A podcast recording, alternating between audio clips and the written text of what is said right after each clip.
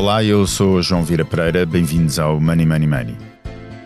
A sabedoria popular costuma dizer que mais vale tarde do que nunca. E realmente foi tarde que o governo decidiu apresentar um pacote de medidas para ajudar as famílias perante o aumento do custo de vida. O contribuinte vive hoje sob um bombardeamento permanente ao seu rendimento, sufocado entre um custo de vida que os salários não permitem pagar e um Estado glutão que parece consumir tudo. Aliás, o Estado tem sido um dos principais beneficiados com a atual situação económica. Vejamos, a última síntese orçamental mostra que até julho deste ano a receita fiscal está a crescer mais de 5 mil milhões de euros. São mais 21% do que em igual período do ano passado. Se a estes valores juntarmos as contribuições para a Segurança Social, que estão a crescer cerca de mil milhões, e mais outras pequenas rúbricas, a folga face ao ano passado é superior a 7,5 mil milhões de euros. Claro que para olharmos para estes números temos sempre de olhar para o lado da despesa. Vamos então ver como está a correr. Money Money Money tem o patrocínio do BPI. Apoiamos a transição digital da sua empresa. Conheça as soluções BPI que permitem um crescimento mais robusto e sustentável da sua empresa. Banco BPI SA. Registado junto do Banco de Portugal sob o número 10. Bem, a despesa continua controlada, a crescer apenas 142 milhões face ao ano passado. Se não houver sobressaltos, Medina, na sua estreia como Ministro das Finanças, pode terminar o ano com um déficit bastante simpático. Perante este enquadramento, seria de esperar que o governo pensasse em devolver dinheiro às famílias, para que conseguissem fazer frente à subida da inflação e dos juros. E foi exatamente isso que António Costa disse na passada segunda-feira que estava a fazer. O pacote chegou tarde, para entrar em vigor já em outubro, e com promessas de aumentar o rendimento disponível das famílias. Mas quando começamos a descascar uma a uma as medidas, ficamos com a sensação que nos estão a vender algo parecido a banha da cobra. As famílias vão receber uma ajuda extra de 125 euros por membro de, do agregado, aos quais somam 50 euros por filho. Uma medida extraordinária e irrepetível. O IVA do preço da eletricidade desce, mas apenas para os primeiros 100 kWh de consumo mensal. Significa mais ou menos metade do que aquilo que uma família média consome. No gás não há alteração, pelo menos fiscal, a não ser na possibilidade das famílias regressarem ao mercado regulado, o que pode significar uma poupança significativa, mas não implica qualquer custo para os cofres do Estado. E as rendas ficam sujeitas a aumentos máximos de 2%, sem se perceber muito bem como vai funcionar o mecanismo de apoio aos eh, proprietários. Finalmente, para os pensionistas, há antecipação do aumento devido para 2023, ou seja, quando começamos a espremer uma a uma todas estas medidas, o sumo que sai parece muito pouco. Para nos ajudar a perceber se assim o é, temos hoje no Money Money Money Joaquim Miranda Sarmento, economista e líder parlamentar do PSD. Olá, bem-vindo. Bom dia, muito obrigado pelo vosso convite. Joaquim Miranda Sarmento, eu gostava de começar para fazermos uma pequena análise à situação económica atual, eh, porque para percebermos estas medidas, temos, também temos de perceber a economia em que estamos inseridos.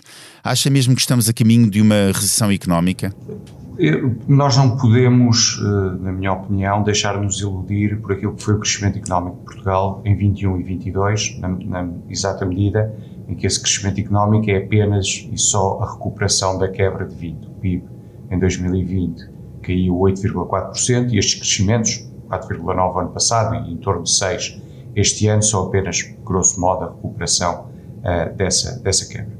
E a previsão do Governo no Orçamento de Estado em abril, portanto, já com algum tempo face à incerteza e volatilidade e face a todos os acontecimentos que têm ocorrido desde então, uh, era que no próximo ano a economia portuguesa já regressaria a níveis de crescimento abaixo de 2%, que são manifestamente uh, curtos para, para aquilo que o país precisa. A somar-se a isso, nós temos de facto três, uh, as três grandes economias mundiais, uh, Estados Unidos, China e Europa, uh, as três na iminência de entrarem em simultâneo numa recessão. a China, no segundo trimestre, teve um crescimento de 0,4%, o considerando todas as condicionantes, quer do ponto de vista do apuramento das estatísticas na, na, na, China, quer a própria estrutura da economia chinesa, indica já que provavelmente a economia chinesa já está em recessão e com todos os lockouts que têm existido por causa da Covid e, as paragens do ponto de vista de produção industrial. Por outro lado, a economia americana há dois trimestres que está também já uh, com crescimentos negativos, portanto, tecnicamente já em recessão. E a economia europeia tem aqui uma enorme incógnita uh, derivado, por um lado, pela, pela questão uh, industrial, os seus dois principais mercados estão em contração, Estados Unidos e China, e sobretudo pela questão da energia. E uh, as perspectivas sobre a economia alemã são muito negativas, ou pelo menos fortemente negativas, sobretudo se confirmar aquilo que aconteceu esta semana, uh, que o Nord Stream pode já não reabrir, ou, ou pelo menos reabrir de forma muito limitada, isso terá um impacto muito significativo na economia alemã e nas economias da Europa Central e, portanto, nós podemos, pela primeira vez desde que, enfim, dos últimos 30 anos ou 40 anos, as três grandes economias mundiais entrarem em recessão quase ao mesmo tempo, ou se quisermos, em, em, praticamente em simultâneo. E por isso as perspectivas económicas são, são difíceis, mas isso não nos deve fazer esquecer Portugal está estagnado há 20 anos, que entre 2000 e 2019, portanto, mesmo pré-pandemia, a economia portuguesa cresceu em termos acumulados 12%, que dá 0,5% ao ano, e um, o que significa que quando temos, temos poucos períodos de crescimento, um, e, e, quando temos é muito pelo efeito do crescimento da economia europeia ou até mesmo da economia mundial. E, e, esse é que é o grande desafio para esta década, como tornar a economia portuguesa. Joaquim, eh, se me permite, mas esse desafio também coloca desafios grandes e que nós sofremos no, ainda recentemente, to, todos nos lembramos ainda da, da crise da dívida pública, uh, e, e, a verdade é que uh, uh, a falta de crescimento também implica a falta de capacidade de pagarmos aquilo que devemos aos nossos, aos nossos credores. o governo podia ter ido mais longe perante esta perspectiva e para este enquadramento económico e sem colocar a sustentabilidade da dívida pública, podia ter ido mais longe no apoio às famílias? A questão é, a meu ver, eh, a forma como este pacote ou este programa foi eh, desenhado. Em primeiro lugar, ele não vale 2,4 mil milhões de euros, como o Governo tem afirmado, porque mil milhões relativo a pensões é apenas antecipação de despesa que legalmente teria que ocorrer em 2023 e que é antecipada para outubro, com consequências para aquilo que será a pensão de todos os pensionistas em 24 e em todos os anos seguintes. Um, e, para, e portanto não é um pacote assim tão Uh, Teríamos de retirar mil milhões aos, do, aos 2,2 mil milhões apresentados pelo. Porque de, facto, porque, de facto, de apoios efetivos novos que o Governo apresentou uh, segunda-feira, temos apenas 1,4 mil milhões. A medida das pensões é apenas uh, trazer despesa de 2023 para 2022, com dois objetivos: um orçamental e outro de um efetivo corte nas pensões uh, para 24 e, para, e, para todo, e depois para toda a carreira dos, do, dos pensionistas. Uh, mas uh, em cima disso, sendo apenas 1,4 mil milhões, tem algumas fragilidades. Nós, no PSD, também apresentámos um programa de emergência social. Nós tínhamos um reforço dos pensionistas, portanto, nós pretendíamos, pretendemos que cada pensionista pudesse receber 40 euros, cada pensionista até, com uma pensão até 1.180, pudesse receber 40 euros por mês durante estes quatro meses e depois ter o aumento decorrente da lei a 1 de janeiro de 23, o governo aos pensionistas dá zero, aliás, corta para 2024. Para, para os anos seguintes, mas mesmo este ano dá zero. Eh, quando olhamos para o apoio a quem trabalha, nós tínhamos, para quem, para quem trabalha ou para quem está em população ativa, uh, e ganha 1.108, nós tínhamos também 160 euros, 40 euros por mês, uh, o governo tem 125.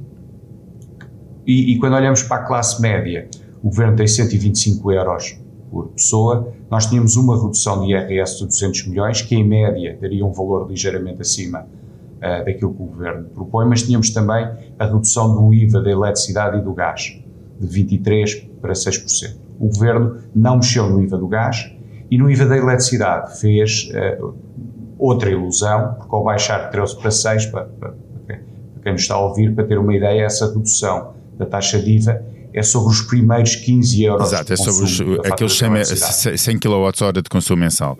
Exatamente. E portanto estamos a falar de uma redução de IVA de 1,10€ por mês, o que é manifestamente uh, a, mas as, as, vossas medidas apresentadas até antes das medidas de, de, do governo, as vossas propostas, uh, não, não punham em causa a sustentabilidade da dívida pública, porque este ponto, eu, eu, eu deixa-me voltar a este ponto, porque este ponto é importante. Uh, é importante porque nós não, não podemos andar anos e anos a dizer que temos de ter cuidado e temos de ter, em períodos de crescimento, capacidade para poupar para enfrentar períodos de crise para depois, uh, à primeira, uh, ao primeiro espirro, uh, começarmos a gastar dinheiro, não é? E aqui Marcelo Rebelo de Sousa tem alguma razão quando diz, bem, não nos podemos esquecer de 2008, o que é que aconteceu, que começámos a gastar, a gastar dinheiro e depois entramos numa crise, de, uma crise enorme. Há este perigo e o vosso programa era sustentável?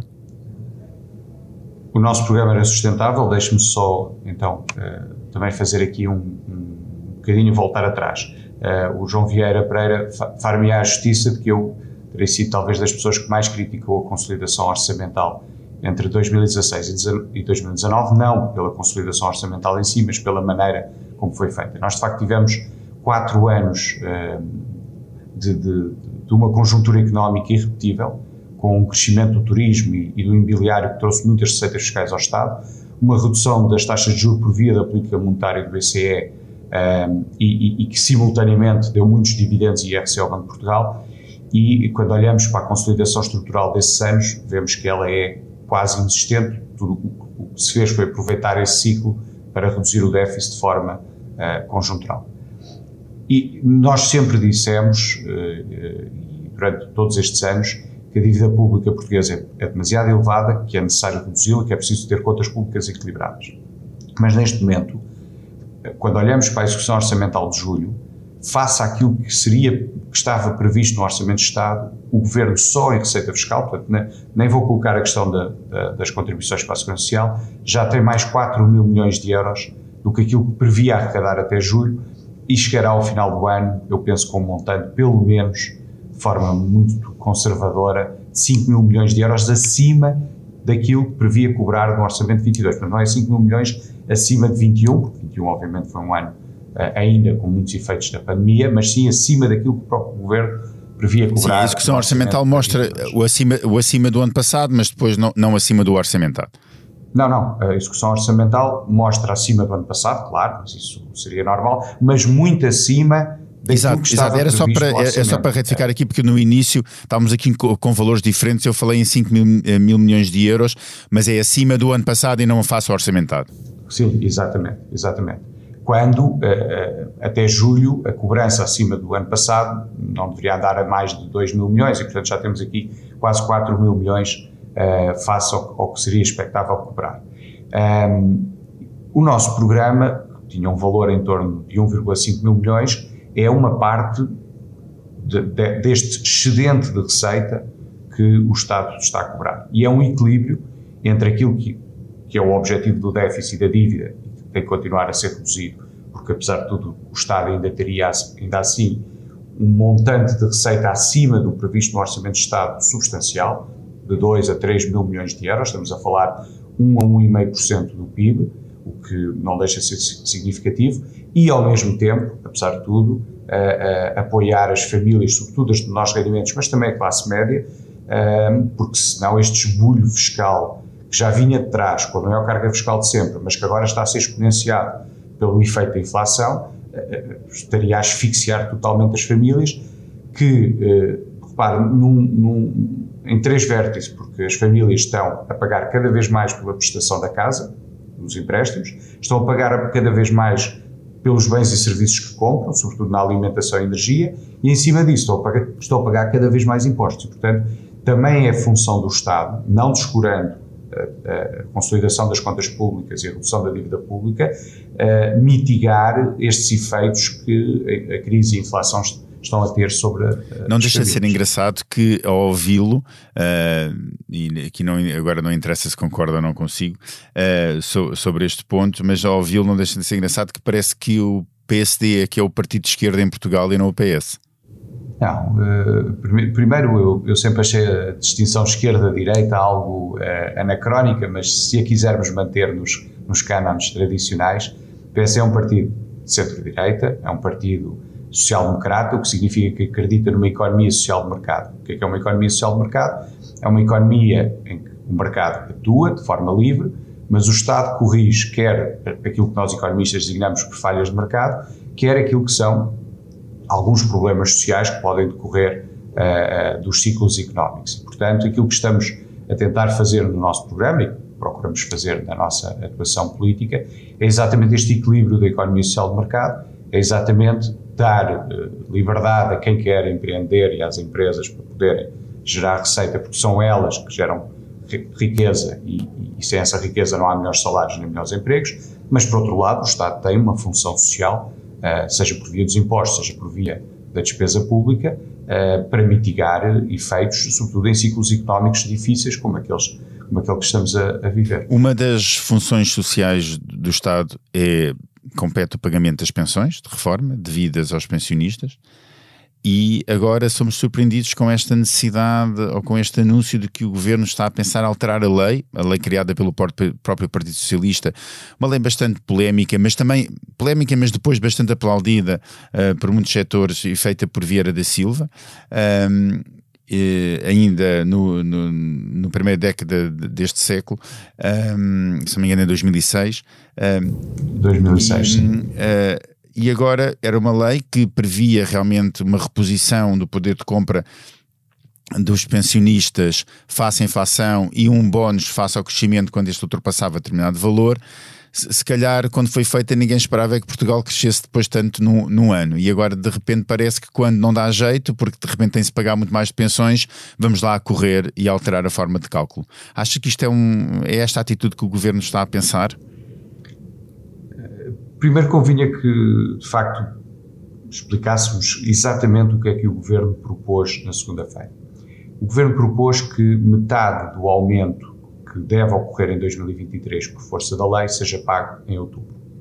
E, portanto, este, o primeiro ponto é que para os pensionistas, neste plano, não há qualquer apoio adicional, não há qualquer bónus, como inclusive ouvi alguns dizerem, Uh, e por isso é que eu digo que o plano não é de 2,4 mil milhões, mas sim de 1,4, porque os mil milhões das pensões são antecipação de despesa. Mas há aqui um efeito de, de, de curto e médio prazo que é muito significativo, porque essa metade de pensão que os pensionistas vão receber em outubro e, e, que, e que em condições normais receberiam ao longo de 2023, não vai estar tudo aquilo que indica, e ontem a entrevista do Sr. Ministro das Finanças pareceu-me relativamente clara sobre isso não vai estar na base de cálculo da, do aumento da pensão em 24. O que quer dizer que em 24 a pessoa não tem essa meia pensão e não tem o aumento que decorreria dessa meia pensão.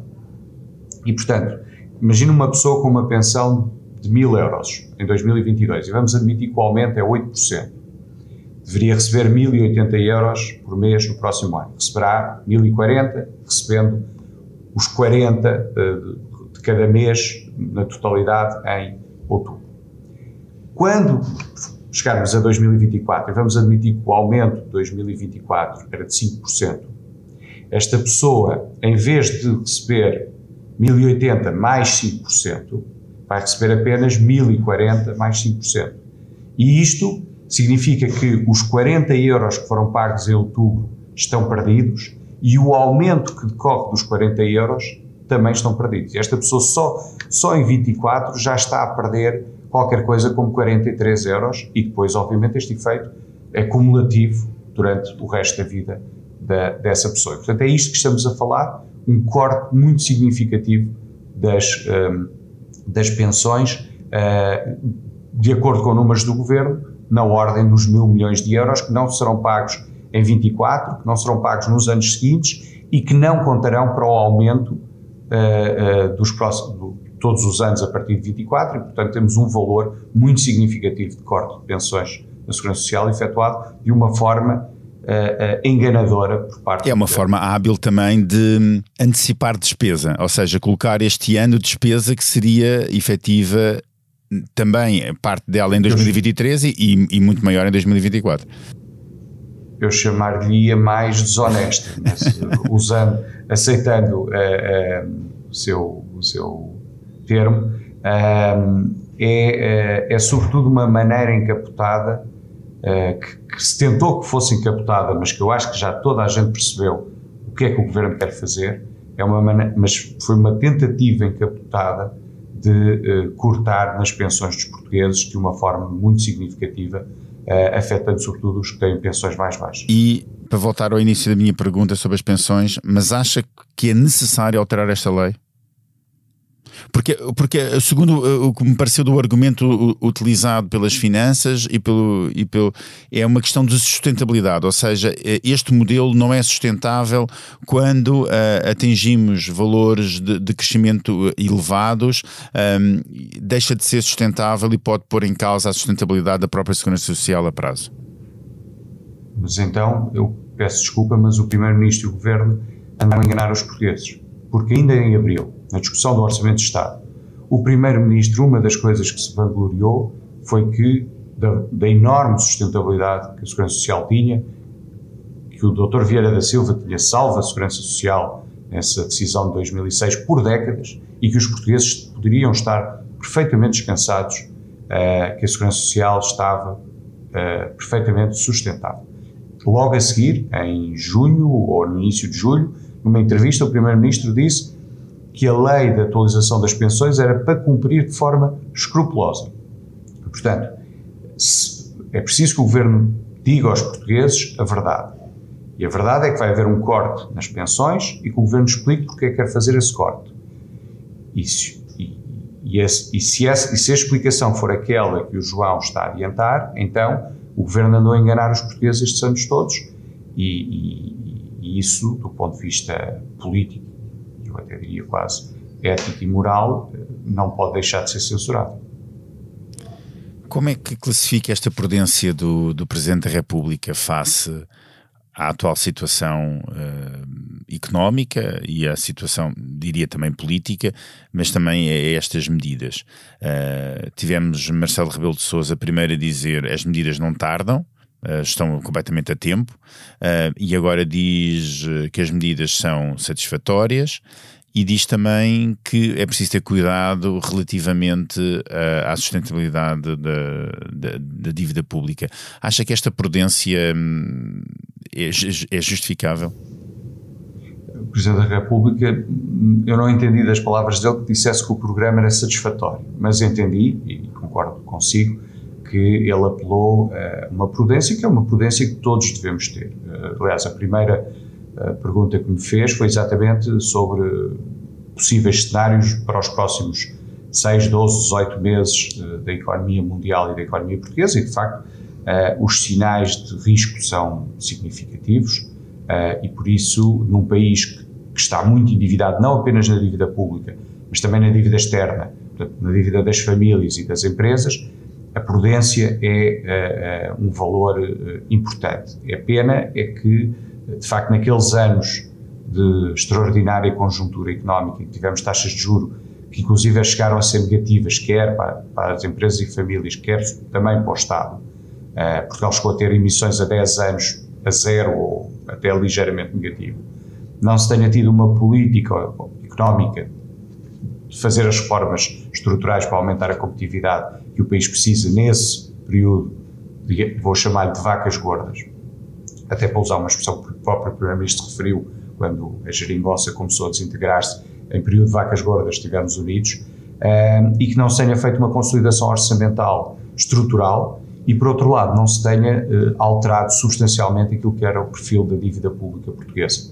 Uh, a dívida pública portuguesa de 2016 para 2021 praticamente não aumentou a sua maturidade e teria sido muito importante ter aproveitado esse contexto de taxas de juros zero ou negativas para alargar substancialmente a maturidade da dívida pública e porquê? Explicando muito simples, Portugal tem nos próximos anos níveis de necessidades de financiamento da sua dívida pública, seja reembolsos, seja emissão de nova dívida pública, entre 20 a 30 mil milhões por ano, o que em condições adversas ou turbulência dos mercados pode uh, gerar alguma uh, incerteza.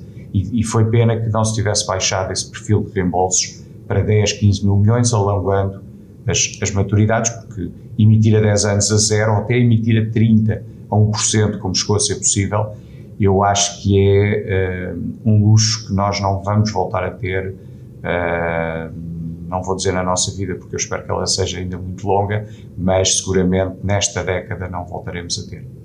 Eu, o nosso tempo está a chegar ao fim, mas eu não queria ainda deixar de lhe perguntar uh, a questão de, sobre as rendas e o mercado da habitação e, neste caso, uh, o, o, mercado bancário relativamente ao crédito à habitação. Há uma intervenção do, do Estado no congelamento, de, ou, ou, pelo menos num teto máximo para o aumento das rendas, 2%. Não se percebeu muito bem como é que este mecanismo vai funcionar em termos de retribuição ou, ou de compensação dos próprios proprietários, uh, mas pelos vistos será a nível de IRS e de IRC, um, mas não há qualquer medida para quem tem uh, crédito à habitação. Há aqui uma, uh, há aqui uma clara, um, um, claro apoio uh, a quem aluga casa, descurando quem não, quem optou por comprar casa própria? nós sempre dissemos que a solução tinha que ser equilibrada no, na questão das rendas, entre proprietários e arrendatários, e aquilo que já surgiu nas notícias, não sei se, se penso, penso, que também já confirmado pelo Governo, de que os uh, proprietários terão uma redução no seu rendimento, uh, terão uma isenção de IRS no seu rendimento, uh, em 9% do seu rendimento, para compensar a diferença. Um, o problema é que isso não, não bate depois com os números que o Governo fala, porque o aumento de rendas seria de 5,4%, o Governo pôs um limite de 2%, portanto temos 3 0,4% de diferença. Se nós considerarmos 9% de isenção de rendimento a uma taxa de 28%, isso dá apenas 2,5%. Uh, eh, e, portanto, há aqui, uh, menos que o governo Há uma parte que os proprietários vão ter de, vão, vão ter que, de se calhar vão, vão, ter que perder. mas uh, aqui, de facto, a questão das rendas é uma questão difícil para, para, quem tem rendas de suportar um aumento de 5,4% é difícil, mas ainda mais difícil, e são muitos mais portugueses, há cerca de um milhão de portugueses com rendas, mas haverá pelo menos 5 milhões com, com crédito à habitação. Um, aquilo que tem sido a subida das prestações bancárias e aquilo que vai continuar a ser a subida das prestações, porque próxima semana o BCE subirá provavelmente uh, 0,75 na sua taxa, em dezembro subirá uh, novamente as taxas e depois em 22, e portanto rapidamente nós vamos chegar a taxas uh, do, do Banco Central Europeu dois, pelo menos acima de 2. O que significa que a Euribor, a seis meses, que está neste momento a 1,5, uh, poderá perfeitamente chegar a 3, 3,5, 4, que até eram os valores que uh, se verificavam em 2007, 2008, só que agora sobre famílias que estão muito mais endividadas e com a agravante de que a inflação uh, está bastante mais alta. e nesse sentido é preciso procurar medidas que ajudem as famílias mais carenciadas na parte da prestação bancária. Eh, é um, é um tema difícil porque pode envolver questões regulatórias, eh, ou envolverá questões regulatórias se for uma questão eh, relacionada com os contratos, mas apesar de tudo, parece-me, embora nós ainda estamos a analisar isso para o Orçamento de Estado no PSD, parece-me que há algumas soluções não envolvendo mexidas nos contratos, mas algum tipo de subsidiação às famílias mais carenciadas, que pode ajudar a mitigar este aumento pode haver, Obrigado, pode, pode, podia haver mexidas em termos de IRS, daquilo que poderia ser, obviamente, dedutível no IRS, mas no IRS, por exemplo. Para a classe média, para as famílias mais carenciadas, como o nível de IRS normalmente é relativamente baixo, ou, ou até zero, teria que ser uma forma de subsidiação diferente. Agradeço a Joaquim Miranda Sarmento. Estamos a chegar ao fim obrigado, de, deste episódio uh, de Money Money Money. A edição esteve a cargo de João Martins. Não se esqueçam, enviem-nos questões e sugestões de temas para o e-mail economia.express.empresa.pt. Até lá, tomo muito bem conta da sua carteira. Money Money Money tem o patrocínio do BPI. Apoiamos a transição digital da sua empresa. Conheça as soluções BPI que permitem um crescimento mais robusto e sustentável da sua empresa. Banco BPI SA, registado junto do Banco de Portugal sob o número 10.